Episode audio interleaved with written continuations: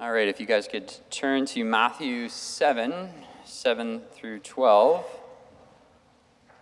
We'll continue with the Sermon on the Mount.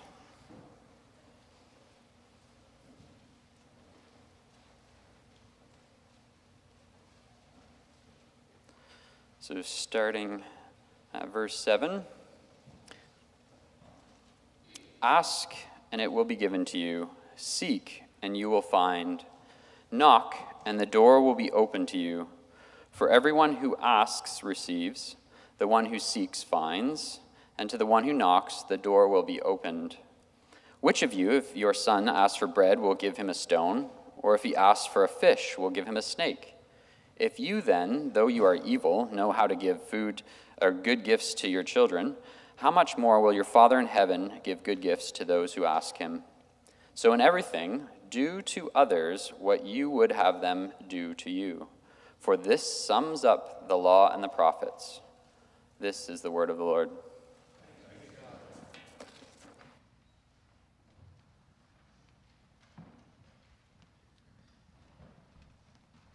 Matt, uh, one announcement that I failed to make uh, at the start of the service is that uh, on October 29, I think, pretty sure, uh, we're going to have a young adults luncheon after church. Um, this is for young adults, married, single, parents, or not.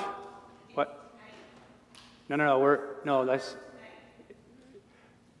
yeah, I, I, announced that one at the beginning, but now we're doing more for these young people. It's crazy. On October 29, after church on Sunday morning, we're going to have a luncheon just for you to get to know each other a little bit better. Um, Kate, is there a sign up for that, or do you just come? Kate, are you here? You're here. Is there a sign up for that? Yeah, there is a sign up for that. If you could sign up for that, guys. That would be great. This is not the slide for that. This is for today's luncheon. not, and then young adults, 5 p.m. tonight, free dinner and games. October 29, free lunch, and nothing else. uh, we are indeed in the Sermon on the Mount, friends. And this morning we are going to turn our attention to one verse. Verse 12 So, in everything, do to others what you would have them do to you, for this sums up the law and prophets. This is, as uh, Matt mentioned in his prayer, the famous golden rule, right? We've all heard of the golden rule. This is the golden rule do to others as you would have them do to you. It's quite famous. Uh, and, and when you hear the golden rule today, you think to yourself, you know, it makes doing to others, treating others the way that we want to be treated. If only the world operated that way, everybody should do that. And it's, and it's intuitively, it's, we say it intuitively makes sense to us. But interestingly enough, if you dig a little deeper, look a little further into the ethical systems of different religions or ideologies, you will discover, and in history, you will discover, in fact, that it is not intuitive it is not normal for people to simply do to others as they would have them do to them. In fact, there are people who say you should not follow the golden rule, that it, it is unhealthy, it is unwise, it is against our human nature. George Bernard Shaw said the golden rule is there is no golden rule. That typically it's good to do good to those who are part of your group. So they're part of your family, they're part of your clan, uh, they're part of your tribe, they're part of your nation, they're part of your race. Yes, we should do good to, to those people, but we shouldn't necessarily do good to all people. We shouldn't necessarily treat everybody the way we want to be treated because, as we all know, there are the ins in our group. We need to treat them in our group. We should not treat them the way that we want to be treated. And so we discover actually that this golden rule is somewhat unique. Other religions and ideologies and stuff, they do have a version of the golden rule, but it's very, it's most often, I should say, put in the negative. So it's don't treat others the way you don't want to be treated. So that's put negatively.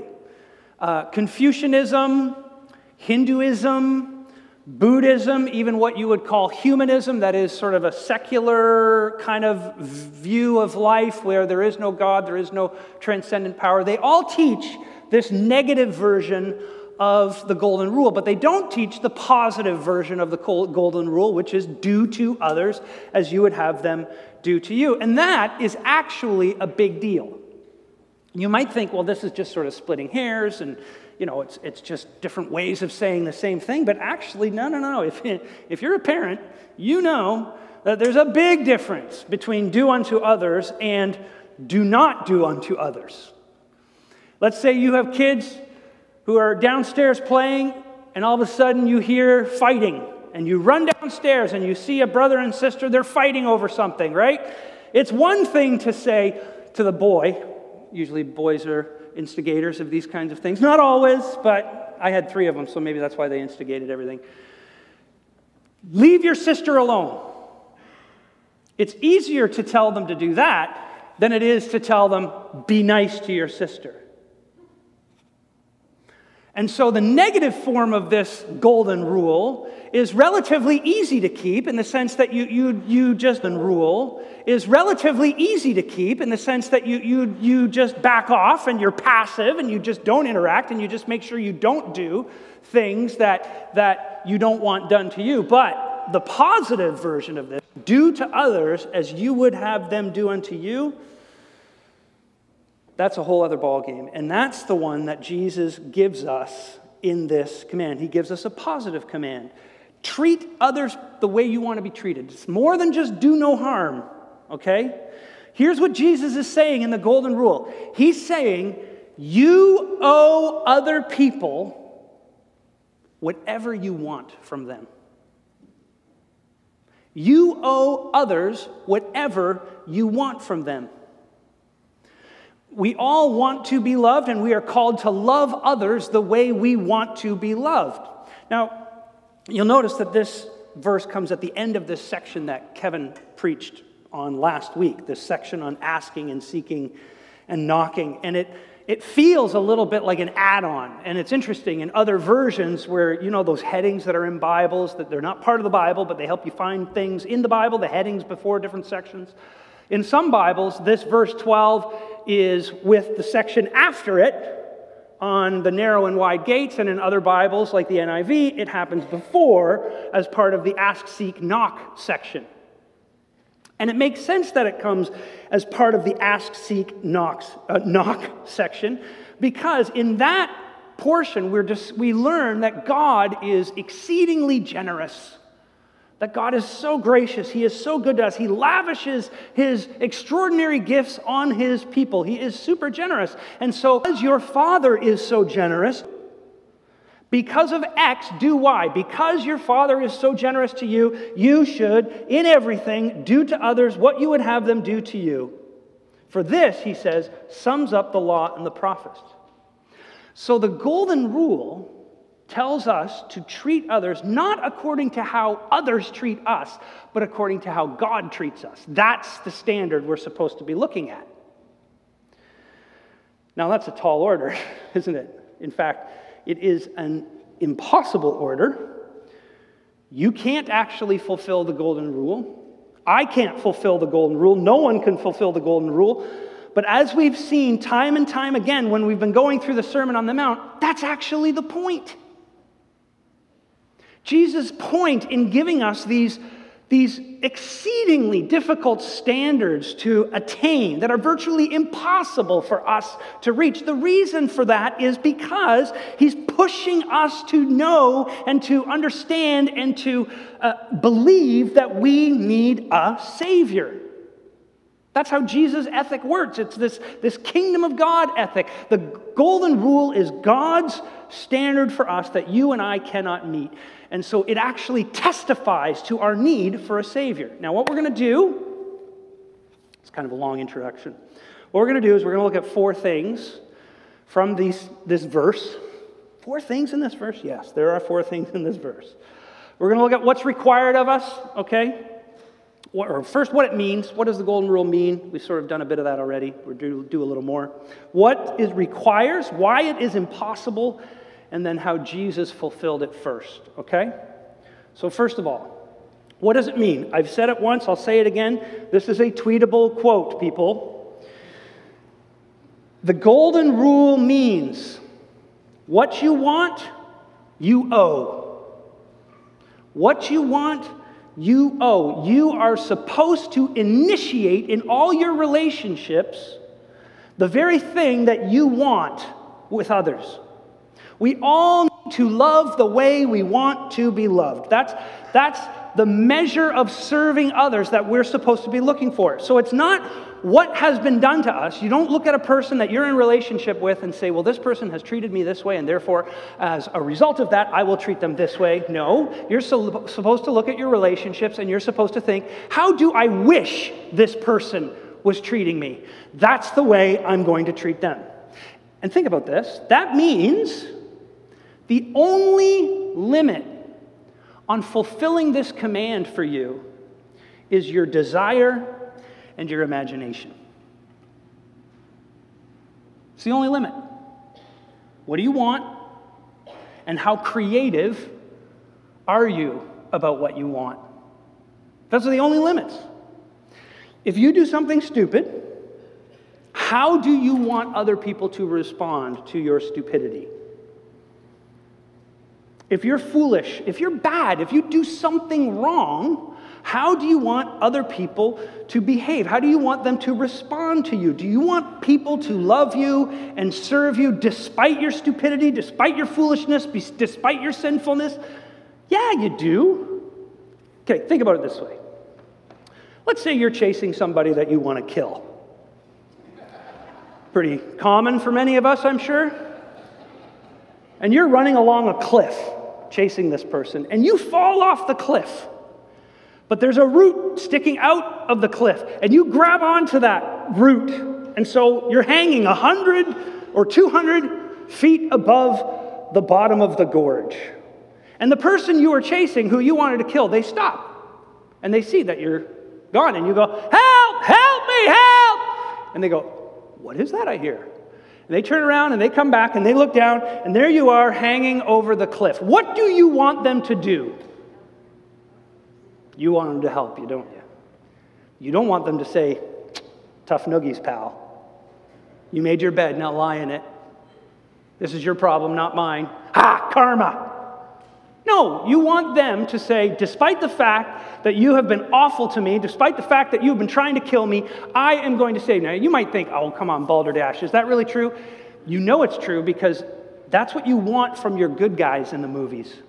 It happens all the time in the movies. There's this really wicked character chasing a really good character, and the really wicked character is doing everything in their power to defeat the really good character. And then finally, through a twist of fate, through, through some crazy, unexpected turn of events, the good guy ends up on top at the end, and he has the opportunity to lash out and, and, and, and avenge himself or herself. And what do they do?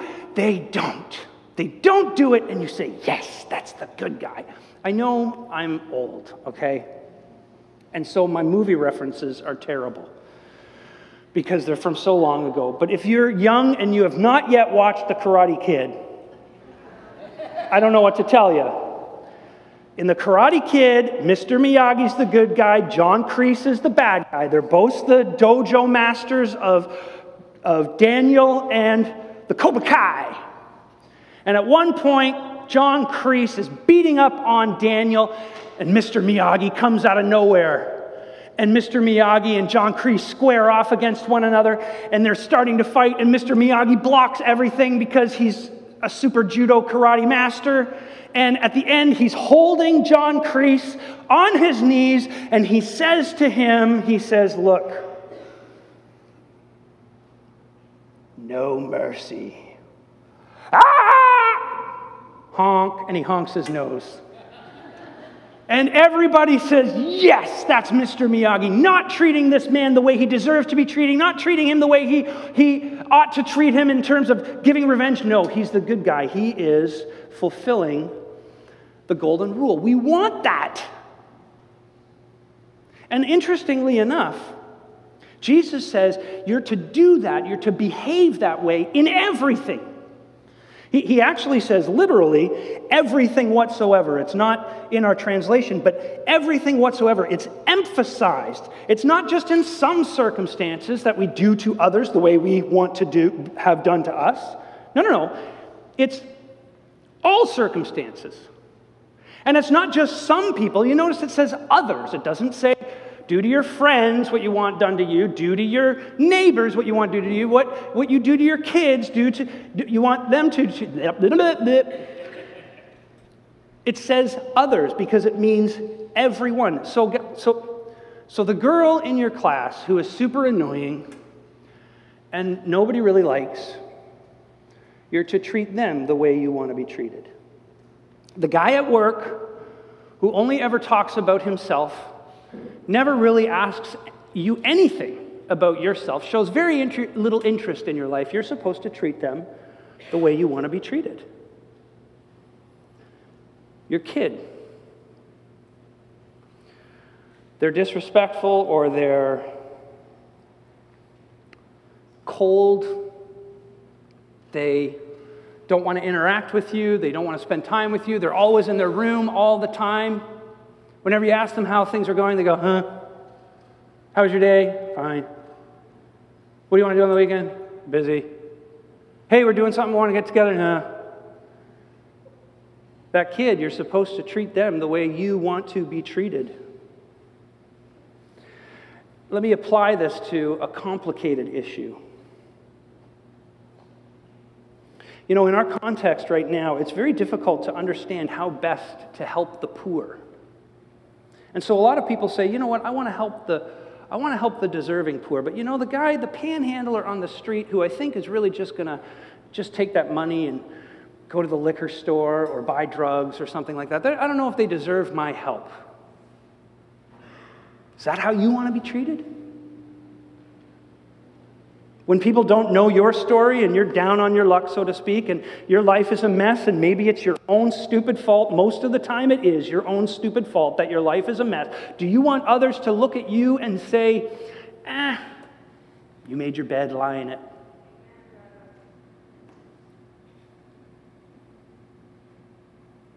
I, I can't believe how convicting I have found this verse this week. I can't believe how thick headed I am. That it feels like this is the first time in my life I've really, really let these words sink into my heart. And I, I cannot help but go back to the thing I always go back to. I have to apologize to all my children. Because when they're stupid and they do something wrong, I get angry. Less so now than I used to, but I used to get angry. I used to yell. I used to threaten. And I think to myself, when I'm stupid, when I do something wrong, is that what I want from other people? That they get angry with me and they yell at me and they threaten me and they, they come down hard on me? Is that how I want to be treated? Now, I'm not saying that you don't deal with the sin, that you don't address the problem. Of course, I'm not saying that. However, I am saying what I wanted when I think of the times where, where I have been up against it and people have laid into me, what I've wanted from them is gentleness. I've wanted compassion. That's what I've wanted. I've wanted empathy. And I haven't always given it, particularly in that relationship. I don't know how many kids I have here this morning, but I'm sorry. This is point two, by the way, if you're keeping track. This is what God requires us of us. He, he requires that we be empathetic meaning that we, we put ourselves in other people's place, that we are, we stand in their shoes just for a minute. You, you have people in your life, probably right now, who are a problem to you. And you kind of want to give up on them because they have hurt you, they are cold to you, they are hard to you, they have disappointed you, they have even mistreated you, and you are ready to say, I think I'm done. And Jesus is saying, put yourself where they are. Can you feel what they're feeling? Can you, can you understand where they're coming from? If you do that, put yourself where they are. What do you, what do you think they want? That's what it requires of us. It requires of us empathy, but it, it requires more than just empathy. It actually requires sacrifice. It requires selfless love. That's what this command is requiring of us. That you treat other people not as a response to how they're treating you. Because you see, there's people who will never ever treat you the way you want to be treated. They are hard hearted, they are cruel, they are unkind, they are thoughtless. And they will never treat you the way that you want to be treated. And here, Jesus is saying that that's actually irrelevant to your behavior. You treat them the way you want to be treated, regardless of how they are responding. And that will require, often enough, a tremendous sacrifice because the first time you feel it, the first time you respond with gentleness and kindness after someone has lashed out against you and they've been a jerk towards you and you don't hit back they're emotionally cold, but you respond in warmth, and you don't give as good as you get. You'll feel the cost. You will feel it. You know, some people say, we don't really need Jesus. We just need the golden rule. We don't need all the religion that goes around the golden rule, all this belief in Jesus and all this submission to him and all that kind of stuff. We just need the golden rule. You know what that proves? That proves that we're not thinking deeply enough about the golden rule. We're not listening to what it says. Friends, it is impossible, impossible for you or me to actually keep this rule. You don't do to others what you want done to you. I don't do to others what I want done to me. You know why? Because we're all profoundly needy. We're all desperate for affirmation, for, for validation, for acceptance. We're all longing for that. We need, we need people in our lives to validate us, to accept us, to affirm us so that we can feel good about ourselves. This is what sin has done to us. Sin, you see, your rebellion against your Creator, my rebellion against our Creator, that sin has caused us to lose this sense of security that comes from knowing that you are being loved entirely, completely, unconditionally. And so you and I are chasing this validation all over the place, and we're looking for it in our friends, and we're looking for it in our spouses, and we're looking for it in our kids. And so every one of us turns all our relationships into a, a business relationship. We're simply there to use them. And you say to yourself, well, I, no, I don't think I'm doing that. Well, I didn't think I was doing that when I was angry with my kids either. I thought I was standing up for God's standard of righteousness. I thought I was putting them on the straight and narrow, on the path to truth. But what I came to realize is, is that much of my, my anger and much of my, my, my harshness was rooted in my own need to have kids validate my ministry as a pastor. And I'm probably not the first one to do it. And thankfully, most of you didn't look at my kids that way and go, well, that guy can't be a good minister if he's got kids doing it now. You don't know. Like, it's not like my kids are all that bad, actually, thank God. But, uh, but my point is this because we have this longing, this need for acceptance and, and, affirmation, we turn our relationships into vehicles to receive that, and that means we become users. We can't do to others what we want them to do, what we want them to do to us because we need them to fill us up. You know, right now I, have been learning a fair bit about um, toxic people. You hear, you hear this language these days of, of people cutting out toxic people out of their lives. And in fact, actually, it's become a bit of a thing among Gen X, Gen Z, and their parents. I've done a lot of reading on this this week. And it's called no contact.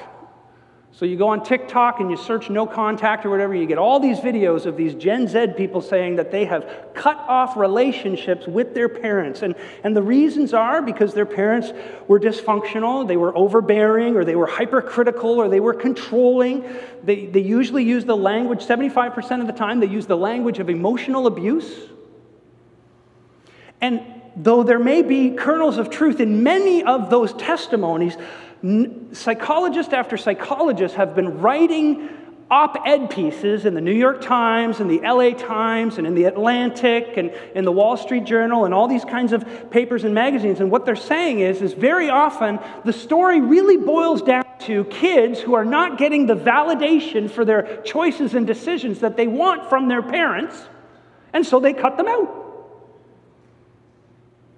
Cut them out, not, and sometimes for years no contact. Because we tend to use others for our ends. A kid says to their parent, You're not validating me, you're toxic. And the parent says, You're not listening to me, you're ungrateful, you're toxic. We can't fulfill this command, we cannot do it. But Jesus can do it for us. And he has. Because you see, the gospel is basically this you're unable to put yourself in someone else's place. And Jesus says, So I put myself in yours. I lived the life that you should have lived, and I died the death that you should have died. I put myself in your place. Do you remember in John chapter 13, Jesus washes the disciples' feet? Some of you might be aware of this story. It's the day before he's going to the cross. And Jesus is in the upper room and he is washing his disciples' feet. And it's an awful job, okay? These guys are walking around with grime caked on their feet from a day in the streets. And in the streets of Jerusalem at that time, it wasn't just dust that you were getting on your feet. There's a lot of goats and chickens and stuff running around doing their business. And they go upstairs and they're about to have dinner together, and it's the custom that you wash your feet before dinner because they stink. But it's a very menial task. In fact, the Jews were not even allowed to require another Jew to wash their feet, even if that Jew was a slave. All the disciples are sitting around there. Nobody wants to do it. It's too menial. It's beneath them. Instead, actually, Luke tells us they're fighting over who's going to get the plum cabinet position in the coming kingdom of God. And Jesus finally he stands up and he walks over and he gets the base and he strips down to his underwear and he gets in front of his disciples' feet. And what does he do? He starts washing them. Now think about this. In order for him to get to wash these feet, what does he have to do? He has to get dirty. Water splashing on him, the mud and the grime getting in his face. Maybe he's smelling the wafting, disgusting vapors as they come up from his, from his, uh, into his nostrils. Nobody wanted to do what they wanted done to them. Everybody wanted their feet washed, but nobody wanted to get it done. So the Son of God, think about this God Himself he kneels at his disciples' feet. And if you're here exploring Christianity and you're wondering about whether it's true, let me just tell you something that is absolutely true. There is no other prophet, there is no other world religious leader who did this, who's done this the way Jesus had done this. He loved us the way we want to be loved. And think about it, he doesn't get anything out of it. He doesn't need our validation. He's not doing it for our affirmation. He's not doing it to feed his weak, insecure ego. He's doing it out of love. That's it. Out of love. And so, what that must mean is that he must love you beyond your wildest dreams. You give him nothing in the sense that you, you don't add to his glory, you don't add to his majesty, you don't add to his, his power, you don't give, you don't add anything to Jesus. All you get is his love. All you experience is him doing to you as you would have done to you. And you see, only when that sinks into us does this kingdom ethic, where, where we do to others as we would have them do to us, only then can we even begin to start fulfilling it. Because now we're not looking for our kids' obedience to validate our ministry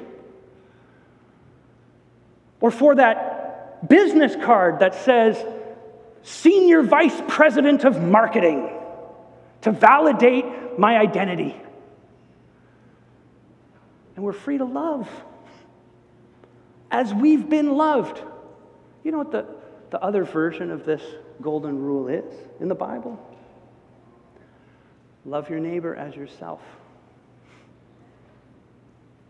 Well, Jesus fulfilled it for us so that we could be free to begin fulfilling it for others.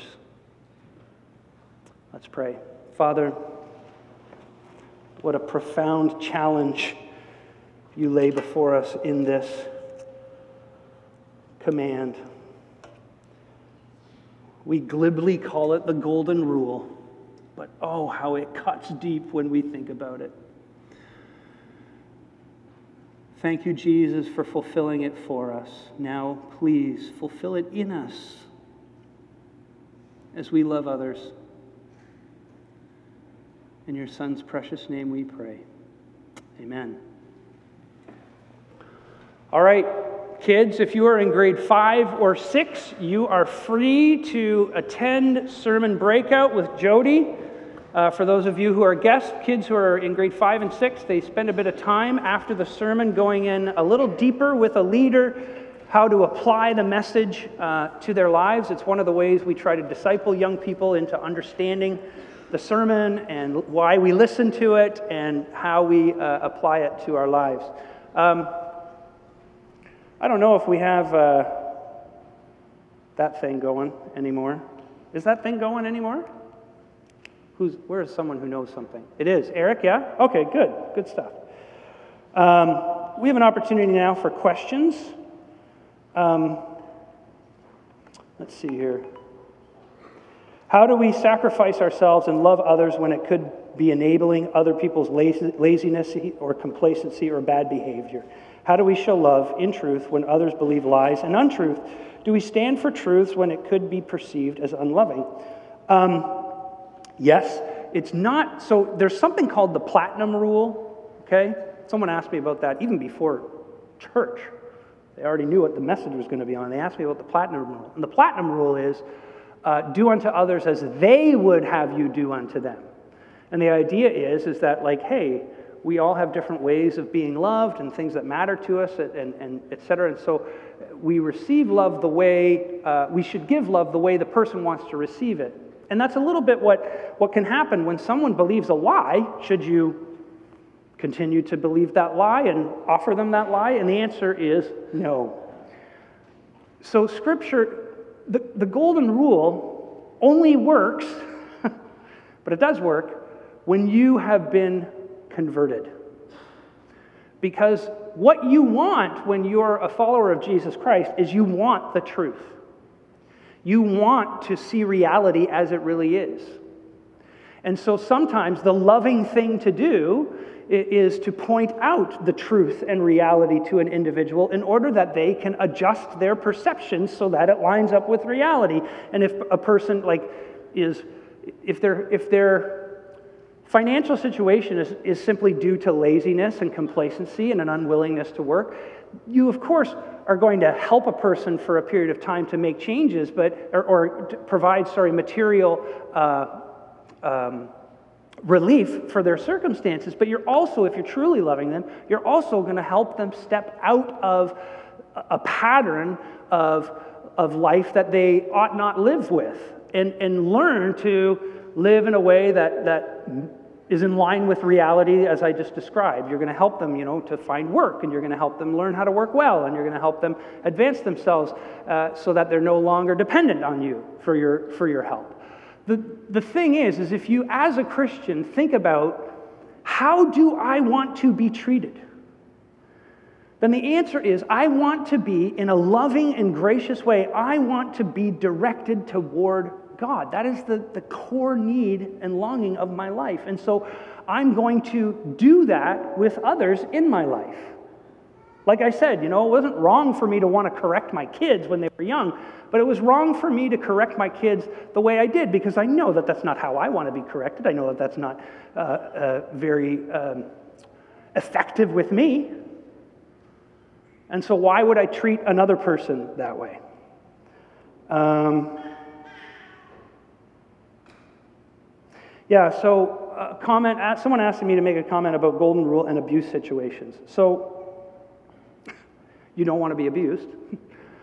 Uh, and so you, you sometimes, for the sake of safety, uh, need to limit a relationship with someone who has been abusive, and you certainly need to point out to them that this relationship is abusive, and you're not expected to remain abused in that relationship.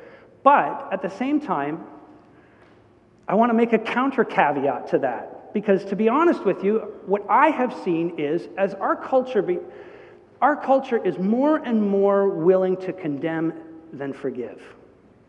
It just is. Like, that's what cancel culture is all about. Like, you're canceled. You sinned, you're wrong, that's it, you're out. And what I am trying to call us back to is what I hope is a more biblical balance where we do not allow ourselves to be mistreated and abused by others. You know, there's abuse in the sense that, ah, oh man, this person like uses our relationship because every time we talk, it's all about them, and I'm just there to make them feel better. They're abusing the relationship, but that's not like abuse that is endangering to your well being. Then there's abuse that's very endangering to your uh, well being. And I am certainly not advising you to, you to maintain a relationship with someone in which your well being is, is being uh, undermined by the relationship. You need to protect yourself, and you need to, and what loving, a loving thing to do in a situation like that would be to actually point out what that person is doing and say, until things change, we need to limit uh, our contact.